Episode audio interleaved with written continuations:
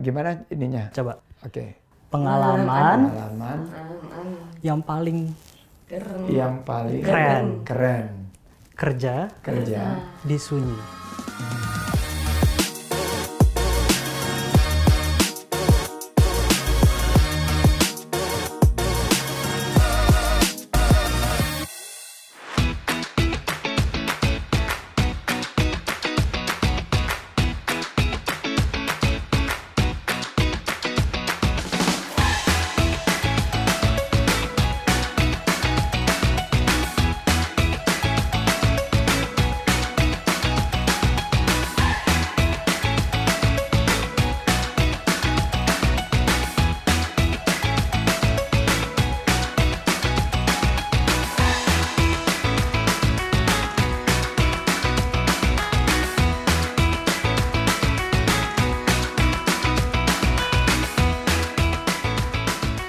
Waduh.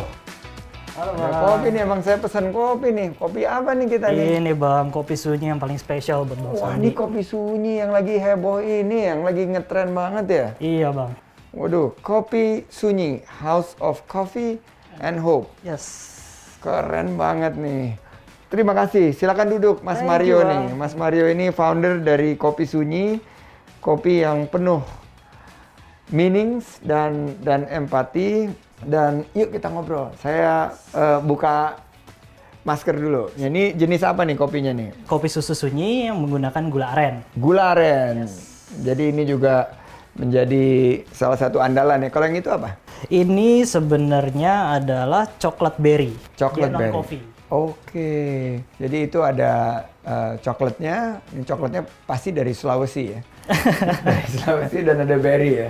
Memang coklat terbaik bang. Coklat terbaik ya. Tapi sebelum kita ngobrol nih, Mas Mario, eh, saya ingin mengingatkan kepada para pendengar podcast Ruang Sandi untuk subscribe dengan tekan tombol merah, like, share, dan tentunya komen.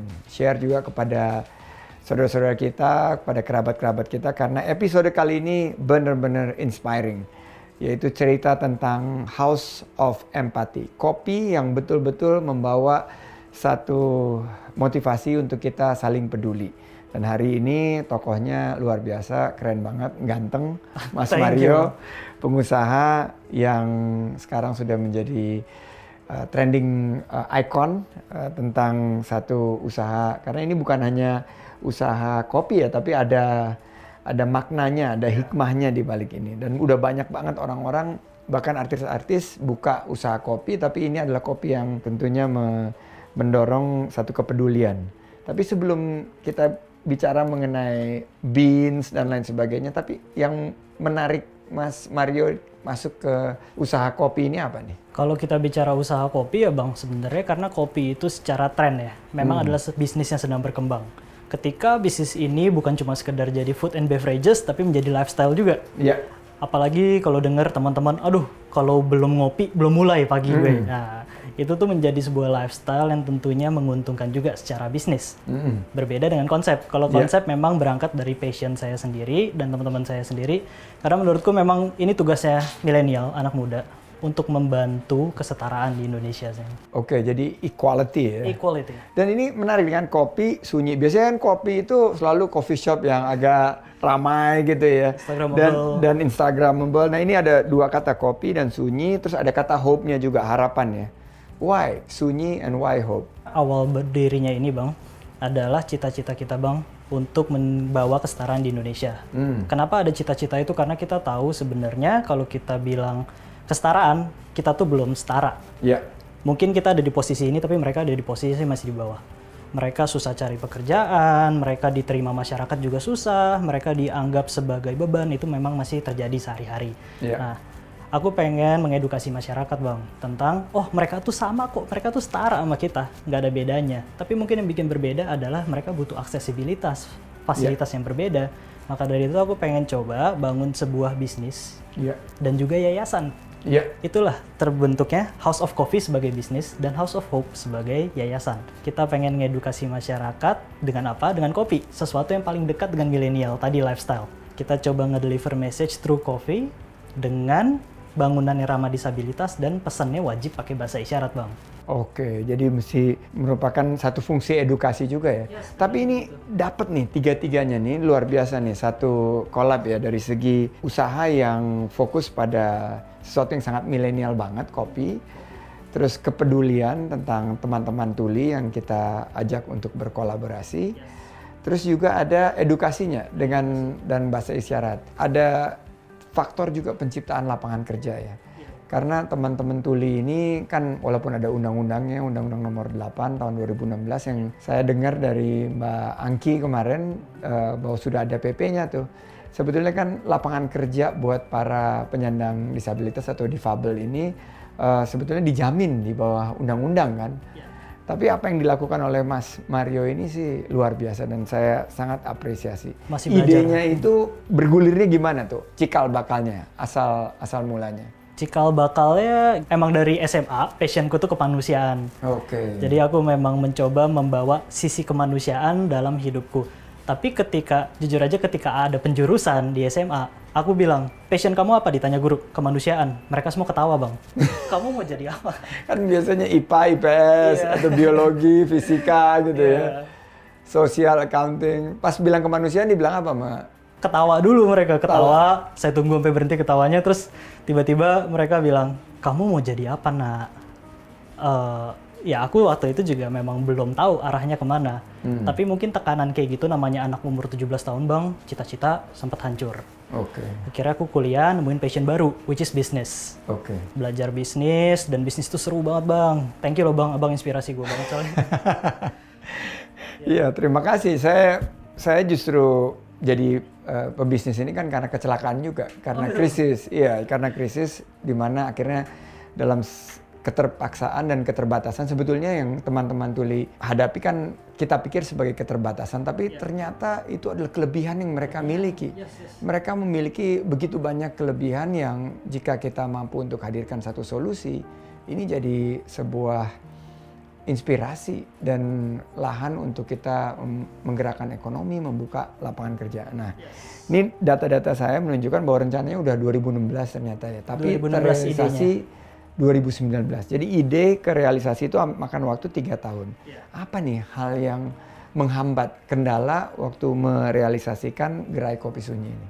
Ya bang, jadi mungkin kayak tadi waktu kuliah ketemu passion baru tentang bisnis, tapi aku belajar banyak bisnis-bisnis luar biasa di Indonesia. Di Jakarta bisnis keren-keren banyak buat bang. Hmm. Tapi apa, is it all about profit? Apakah yeah. bisnis semua tentang uang?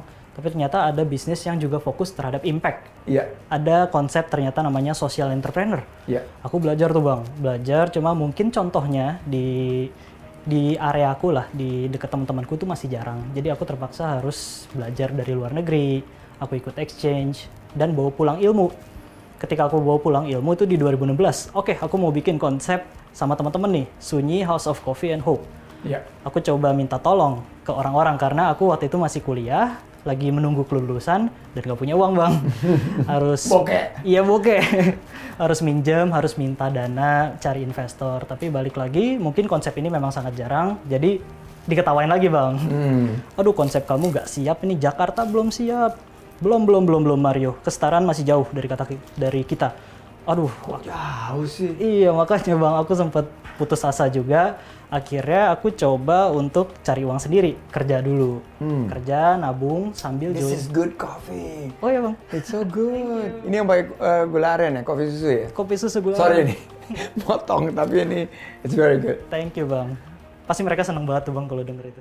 Ini nanti kita rencanakan hadir di kopi sunyi ini nanti. Thank you bang. Kita mesti dukung nih Nah, tapi kalau kita lihat kan memang bisnis itu orientasinya adalah banyak yang mengira bahwa orientasi bisnis itu it's all about profit and being an economic animal gitu loh. Jadi binatang ekonomi aja pokoknya semuanya untuk duit, duit, duit dan duit. Tapi sebetulnya di belakang bisnis itu sebetulnya juga ada fungsi-fungsi sosial, fungsi-fungsi menyelesaikan permasalahan di sekitar kita yang disebut sebagai people, planet, dan profit. Dan itu urutannya tuh, people dulu, planet, dan profit. Profit itu sebetulnya kalau kita ngurus people-nya benar, ngurus planetnya benar, profit akan datang dengan sendirinya.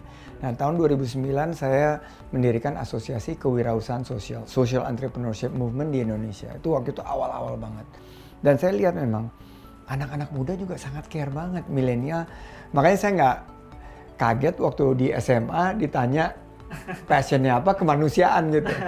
Karena memang itu luar biasa dan hari ini kita kita kupas nah. Tapi saya ingin mendalami nih ke Mas Mario bahwa semua yang digerai kopi sunyi itu melibatkan teman-teman tuli, right?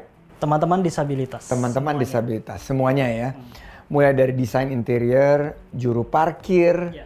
barista, chef, kasir, waitress sampai ke Desainer. sosmed, sampai desainernya juga. Itu gimana caranya untuk membuka lapangan kerjanya? Dicari satu-satu atau buka kayak locker gitu? Mungkin cerita sedihnya itu sih Bang, karena aku ngebuka locker ini secara online dan komunitas. Iya. Secara komunitas pasti ya gak jauh-jauh dari, eh temenku aja, adikku aja. Mm-mm. Tapi secara online itu kan bener-bener scatter yang menyebar. Khusus untuk disabilitas, waktu itu kita open recruitment untuk disabilitas tunadaksa, fisik, dan teman-teman tuli. Oke. Nah, itu aku cuma bisa hire empat orang. Oh, Yang daftar seribu bang. yang daftar. Terenyuh banget ya. Terenyuh banget ya. Tapi yang menarik tadi desain interior ramah disabilitas itu eh, melibatkan teman-teman disabilitas berarti ada fasilitas-fasilitas khusus ya seperti akses-akses yang ramah kepada mereka apa aja tuh bisa diceritain nggak? Sebenarnya kan memang tujuannya ngedukasi ya bang. Dan fasilitas ramah disabilitas mungkin masih jarang ditemui. Aku pengen supaya mereka melihat di Cafe Sunyi. Oke. Jadi ada guiding block untuk teman-teman tunanetra di jalan menuju eh, kasirnya. And then kita juga memberikan huruf braille di menu-menu. Oke. Seluruh baristanya adalah teman-teman tuli kan. Jadi mereka pesan harus pakai bahasa isyarat. Oke. Terus untuk kursi meja itu kita atur tingginya supaya menyamankan mereka dan bisa dipindahkan. Jadi kalau misalnya ada teman-teman pakai kursi roda bisa masuk, tinggal pindahin kursinya, dia duduk di kursi rodanya. Dan semua ada ramp eh, memudahkan juga yang di wheelchair ya.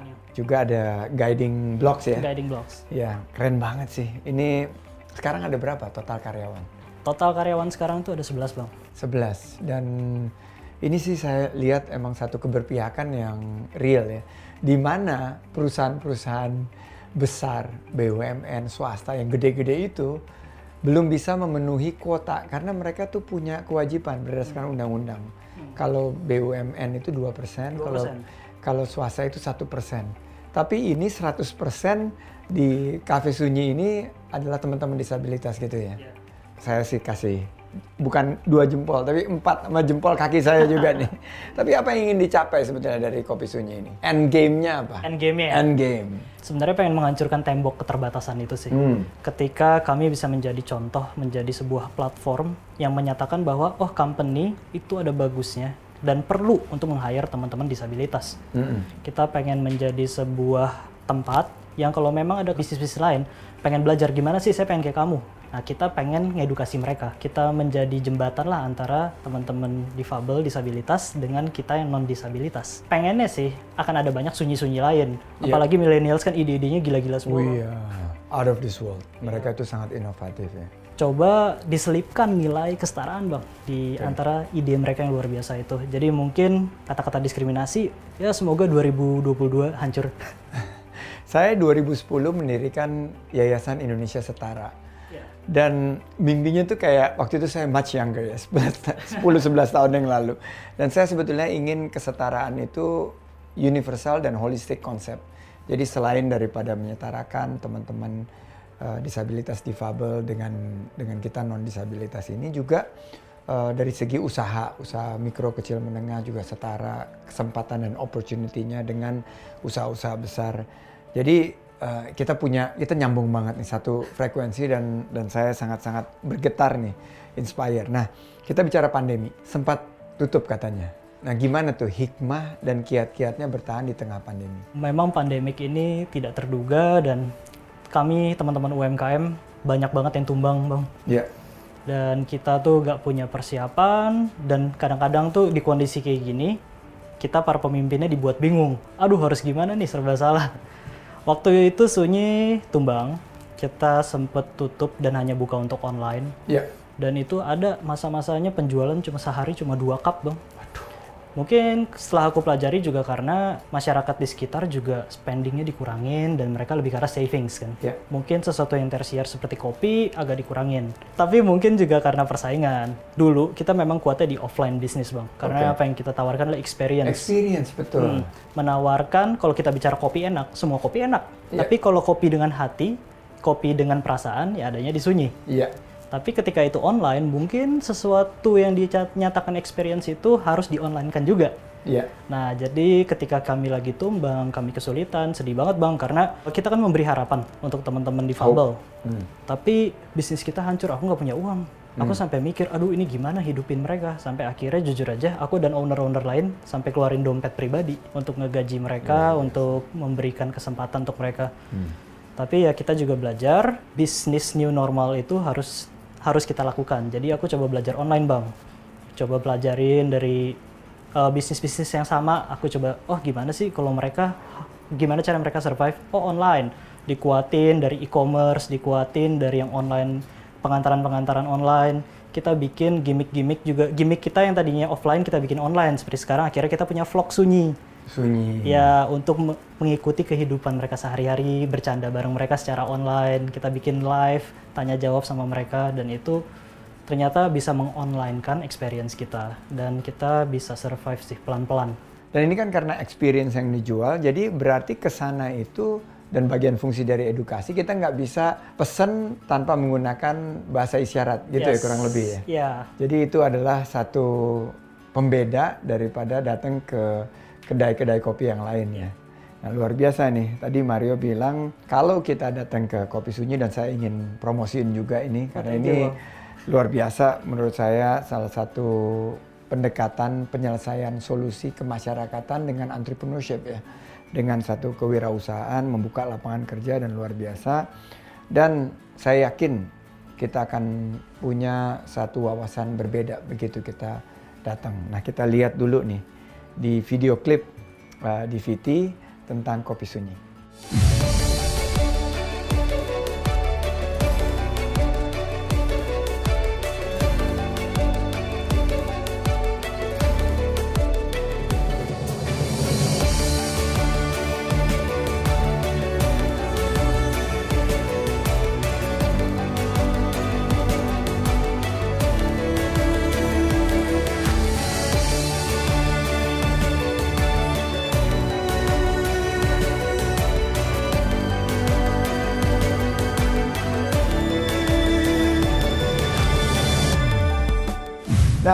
Podcast Ruang Sandi sudah kehadiran salah satu barista dari Kopi Sunyi. Buat teman-teman podcast Ruang Sandi, tadi sudah lihat bagaimana suasana di Kopi Sunyi. Sekarang kita sudah kehadiran Feby. Feby. Feby, terima kasih sekali sudah datang di sini. Em, ini sekarang mesti dibantu sama Mas Mario nih. Siap. Karena bahasa isyarat saya nggak maju-maju nih. Mestinya nih eh, salah satu yang mesti saya pelajarin. Tapi eh, saya pengen bertanya ke Feby, gimana cerita awal bergabung dengan Kopi Sunyi? Karena aku Sebelumnya aku pernah kopi. kerja kopi. Aku pernah pindah Aku pernah pindah-pindah kerja karena gak nyaman. Tuli di diskriminasi itu kayak udah biasa banget. Aku ingin kerja sebagai barista. Aku ingin kerja sebagai barista udah dan sebagai model. Dudunya itu Kalau di Sunyi itu buku aku didukung untuk untuk menjadi barista sama jadi model. Tapi aku ada butuh asa. Aku tuh gak putus asa. berjuang. Jadi aku dan berjuang untuk bisa maju ke depan. Makanya gabung Sunyi. iya katanya. Saya ini udah punya nama teman-teman Tuli udah punya kode buat saya. Nama panggilan. Nama panggilan itu ini. Oh oke, panggilannya udah ada. Oh iya, kalau Feby apa? Feby. Feby. Oh ini kayak OKOC. Feby ya. Kalau aku gini bang, karena aku Mario Bros. Mario. Nintendo. ini karena saya punya tai lalat di sini teman-teman Tuli waktu itu kita Oh, oke. ada berapa sesi ada tai lalat di sini terus Uno gitu. Uno. Oh pertanyaan berikutnya nih yang penting banget. Kan orang ke sana juga akhirnya experience tapi pengen juga punya kualitas kopi yang enak kan. Bagaimana cara Feby meyakinkan pengunjung kalau kopi yang Feby buat itu enak? Um, belajar. Aku belajar, belajar kopi, nonton YouTube terus-terusan. Aku nggak pernah berhenti latihan. Latihan. Aku di sana latihan sama Mario, sama Almas dan teman-teman. dan sekarang Aku punya menu khusus dari hasil eksperimen dia sendiri. Dia punya menu khusus. Wow, keren banget. Keren banget. Menu apa? madu Madu dicampur green tea sama dicampur berry. Oh. Non coffee ya. Non coffee ya. Non coffee. Madu dicampur berry ya. Madu campur ge- eh, berry sama green tea. Oh, green tea. Aku Keren juga banget. bingung bang waktu dia eh, waktunya pulang kan. Aku eksperimen dulu bang. Dia eksperimen ke belakang sendiri. Sampai malam banget. Udah udah waktunya pulang. Terus bentar aku mau belajar. Bentar mau belajar dia emang anaknya gitu. Dukung, eh, ini apa dorongannya untuk prestasi yang luar biasa. Iya, sampai akhirnya besok paginya lihat nih menuku. Waduh enak, oke kita jual. Dan akhirnya semua barista punya specialty menu, and then aku pengen ngajarin mereka jadi wirausaha sih. Jadi Iya. mereka tuh akan mendapatkan keuntungan dari penjualan menu mereka sendiri. Oke. Oke, karena juga kesulitan kalau teman-teman, apalagi di tengah-tengah pandemi ini ya, kalau semuanya bergerak ke Zoom, terus eh, bibirnya tidak bisa diperlihatkan, itu menjadi hambatan juga buat Feby. Kalau pagi pakai masker. Susah lihat mulut. Iya. Nanti mesti beli masker yang transparan. Yang transparan. yang Betul. Nah ini saya ingin meminta bantuan Mas Mario ngajarin saya bahasa isyarat. Oke, Sekarang boleh. eh, saya diajarkan pertanyaannya pengalaman paling berkesan yang terjadi saat menjadi barista di Kopi Sunyi. Oke, mungkin dia mau tanya. Eh, gimana ininya? Coba Oke. pengalaman Pengalaman yang paling yang paling Keren. keren kerja kerja di Sunyi. di Sunyi. Kalau Sunyi ini ya? Ya, Oh Sunyi ya. itu logo kita. Jadi Pengalaman, pengalaman. Um, seru atau seru, keren? seru, seru. Kerja? Kerja. Di Sunyi. di Sunyi. Apa? Apa? dunia itu benar apa? Sunyi itu menerima difabel, tuli. Dan apa pun dan siapa pun. Apa? Tanpa melihat perbedaan-perbedaan. Saya senang. Karena pengalaman kesetaraan. karena apa yang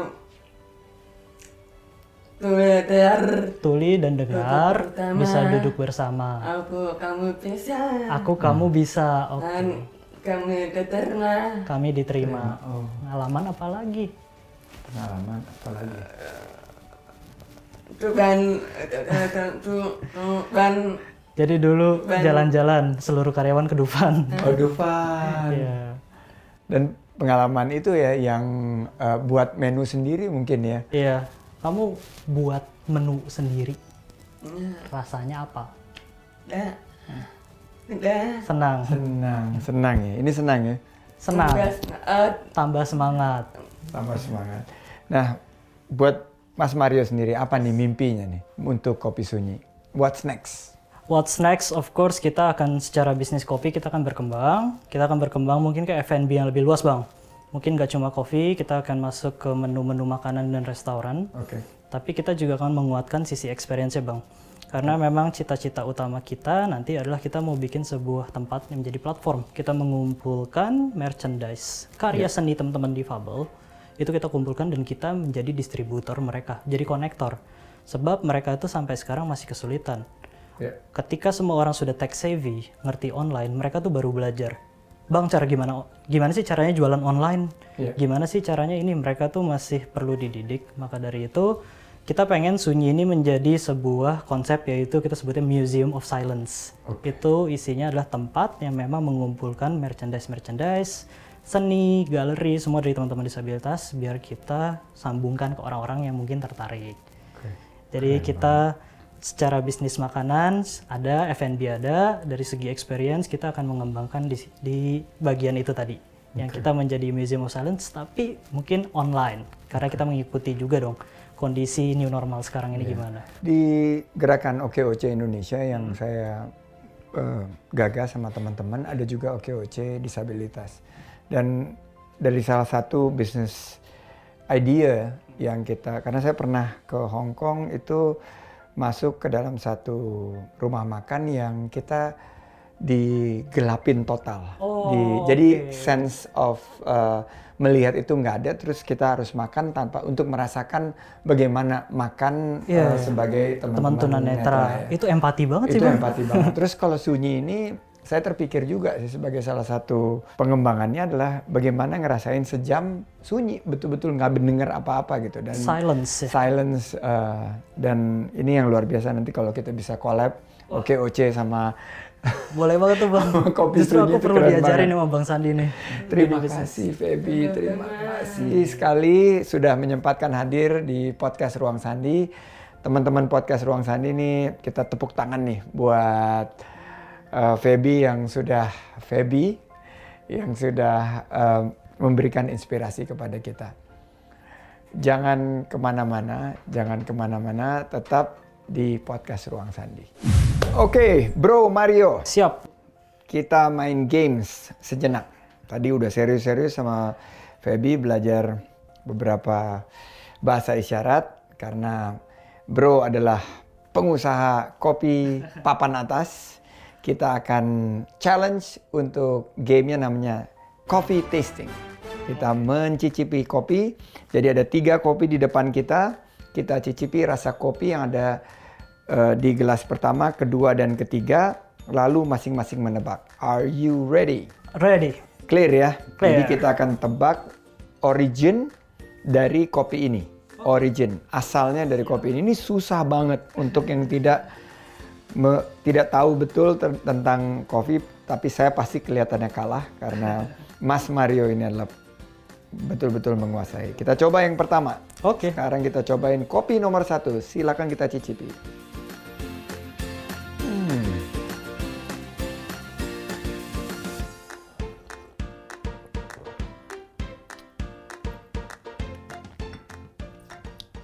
Kalau menurutku ini adalah kopi Ayo. gawat nih. Eh, gayo. Kayu ya. Ada winey gitu ya. Emang ada earthy.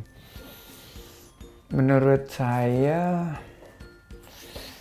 ini ya kayaknya tanahnya sih tanah Sumatera tapi mungkin Mandailing. Tapi kita lihat Mandailing. nanti ya. Oke, siap. Betul. Betul. Gayo. Eh, Gayo. Siap. Tapi ya ya oke Gayo. Sebetulnya tanahnya sama. Skor 1-0. Nomor 2. ini malamnya kita nggak bisa tidur nih kayak bang. Iya nih. Ini Kopi, keras-keras banget. kopi tubruk ini.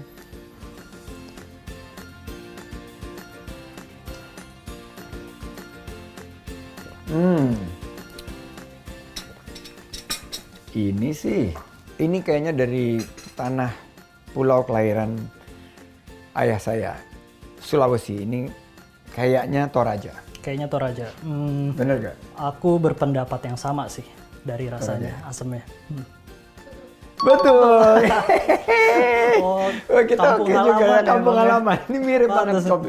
Orang Jepang paling suka ini. Oh, iya? Jadi kalau kita ke Jepang ini biasanya mereka favoritnya Toraja. Oh gitu. Heeh. ya, Jadi ya. ko- kalau bilang kan kalau di Jepang kohi, Kohi. kohi, itu eh, Toraja. Dan yang ketiga, nah, paling susah ini. hmm. ini, Aduh, ah ini sih udah gampang ketebak ini. Ini sih udah gampang banget ketebak. beda sendiri ya bang. Beda banget. Silakan Mas Mario dulu. Aku nggak tahu asalnya di mana, tapi kayak kopi luwak deh. You are correcto mundo. This is masuk ke dalam film bucket list. Ya tapi luwak ini pasti. Enggak dari NTT dari Oh, Flores. oke. Beansnya dari Flores. tapi ini kopi luwak. Kopi luwak. Jadi ini saking terkenalnya kopinya, Jack Nicholson di film Bucket List yang sangat eh, waktu itu sangat populer menjadi eh, satu hal yang harus dilakukan oleh semua orang di dunia sebelum meninggal itu harus mencicipi kopi luwak dan ternyata beansnya dari Flores Dari NTT. Flores, Luar biasa ya kita lihat ya tiga distinct uh, origin ya dari Gayo, um, juga Toraja dan tadi Flores. Dan ini luwak sepertinya ya. Indonesia kaya banget ya. Keren banget. Ternyata kita skornya sama. Sama. Jadi sama-sama menang tapi karena tadi saya menyebutnya salah saya eh, kalah 3-2 dan akan dibayar dengan datang ke Kopi Sunyi. Nanti. siap. Thank you, Bang. Kita pasti akan buat kegiatan-kegiatan yang bisa bantu teman-teman difabel. Bisa nggak kita donasi untuk eh, teman-teman difabel nih? Gimana caranya kalau kita mau selain kita datang ke Kopi Sunyi? Untuk donasi sebenarnya kita dari Sunyi juga membuka yang di mana itu bisa kontak pribadi via aku sebagai perwakilan dari Sunyi dan kita juga ada beberapa website penggalangan dana yang mungkin aku linknya bisa kasih ke Bang Sandi kali.